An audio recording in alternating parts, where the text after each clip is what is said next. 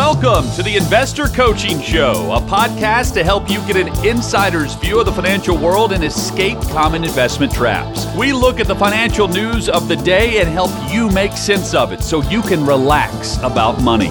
And here's your host, Paul Winkler. All right, we're back here.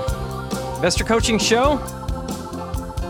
Okay, so um, would you trust AI to help you invest your money, manage your portfolios? Nearly 50% of adults in this one survey said that they were obtaining stock market guidance through this. Uh, problem with this, of course, is that where you're getting your information. The idea, if you're trying to get which stock is going to do better than others, which area of the market's going to do better than others, you're actually responding after information is already built into stocks. How do we know that? Is because of investor performance when they're managing a portfolio in that particular manner versus they're holding a market segment. You know, if you look at it, it's it's abysmal. It's most most most of the time the market does better than the investor trying to engage in that.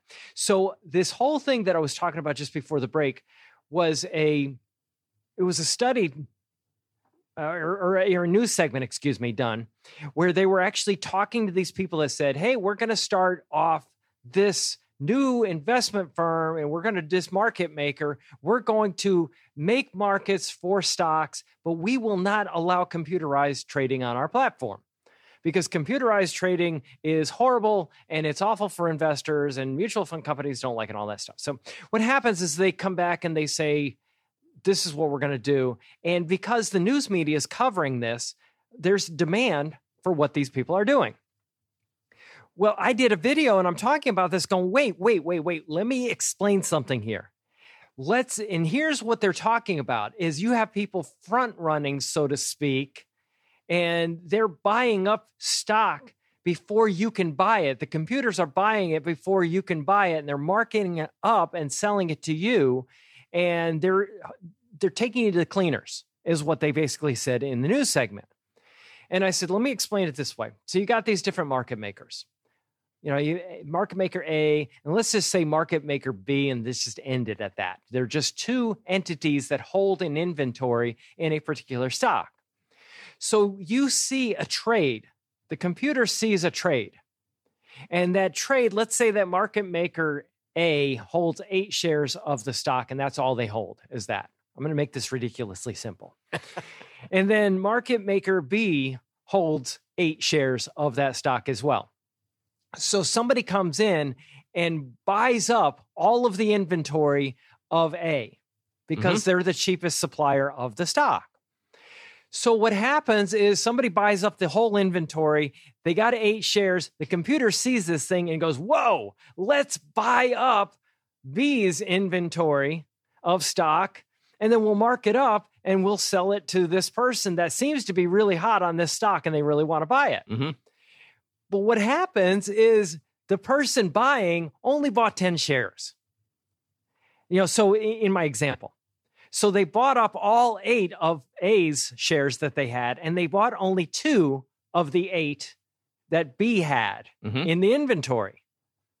So, hence, what happens here is now you have the computer bought the other six shares too. They bought all of it.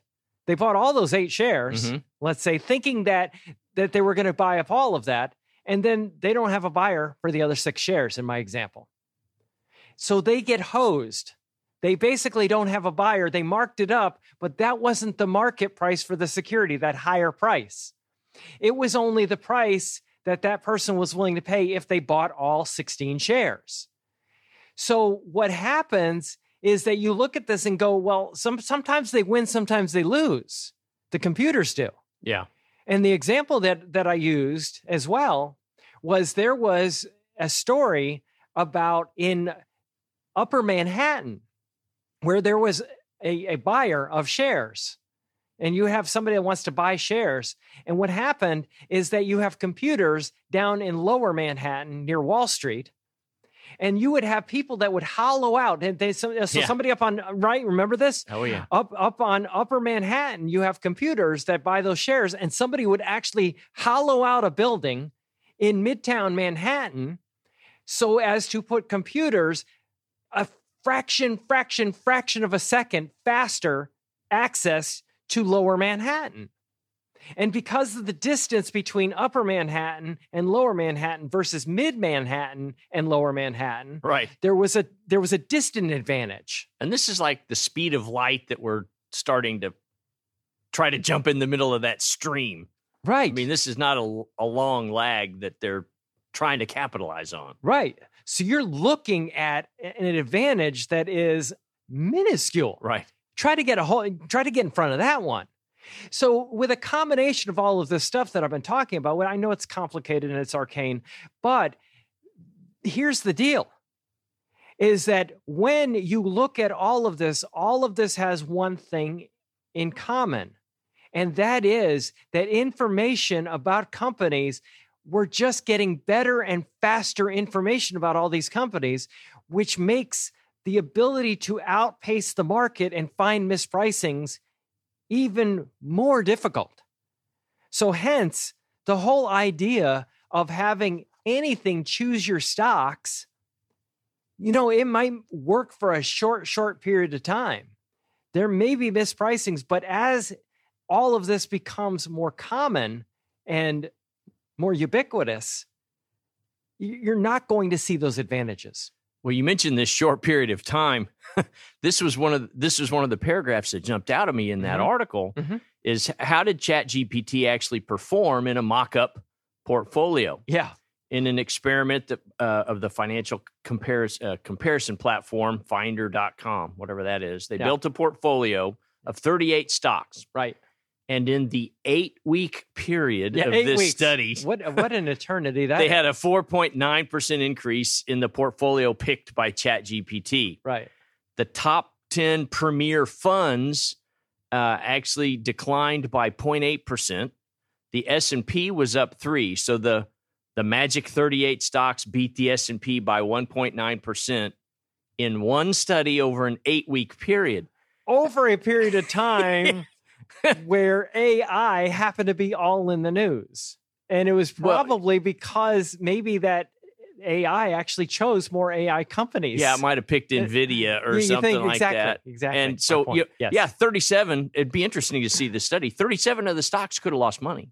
Right. and one stock hit it out of the park and so they made 3.9%. percent Mhm. But when we look at, you know, getting the research to build an academically sound portfolio, we're looking at 64 years or more of data, sometimes Mhm. 90 years of data, Mhm. and I just cracked up. Well, in this 8-week period it beat by 1%. Wow, that's really something you want to hang your hat on going forward with your yeah, American dream. Big deal. And and you know, you look at this and we talk about the computer systems and it being a race to get computer systems nearer to lower Manhattan. Right. In in my example. There is going to be a race to have better AI and all it will do is squeeze out those inefficiencies more and more and that is the issue. You look at it, where do we see inefficiencies? Mostly in, in any kind of market, real estate. Well, because you have a huge trading issue. right. You have big commissions on, on buys and sells, number one. And then you have location. Everything is unique. And then you don't have as many buyers. The problem with the stock market is each one of these companies, each share, doesn't matter which share that you buy of, of uh, Apple, it's all going, it's going to be the same company that you're getting. right. So it has become kind of a commoditized trade in a, in a way. Whereas, you know, when you look for inefficiencies, and that's what you're looking for is inefficiencies, you just don't see it. So it's a big waste of time. Yeah. And it gets to the behavioral side. And at least they address that in the article. Mhm. Says the human instinct, the gut reaction to a sudden news flash. Can a digital entity truly master this? Short answer is no, but humans can't master it either. You Mhm. have to just not engage in that behavior.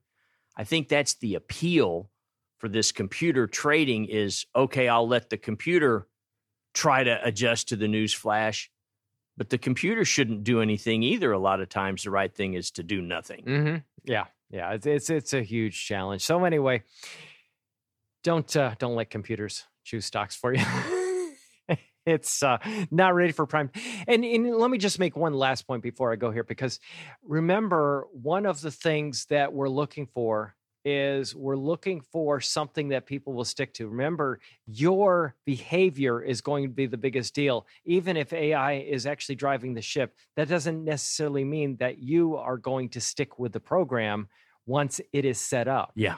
You know, so that can be a big problem as well. And then what ends up happening is even and and that's why I don't think that AI will necessarily pick portfolios that are well diversified because a well diversified portfolio doesn't sell. If you look at you know, I, we've we've talked about this before, but computerized trading, and you look at robo advisors and those types of things. And I use the example that the biggest robo advisor portfolio out there would be the target date fund. And the reason that target date funds typically don't diversify well is because really well diversified portfolios eh, just aren't intuitively as appealing because they don't have the familiarity bias that investors crave and that they would stick with. We're more likely to stick with a portfolio that holds things that we're familiar with. And that's what the research bears out over and over again. So uh, that it would be hard for me to see that where this would ever actually work because of human instincts and behavior. I think AI is going to be great in a lot of different areas. I remember that Elon Musk actually started a robotic portfolio back in the late 90s and he abandoned it because of the reason I'm talking about.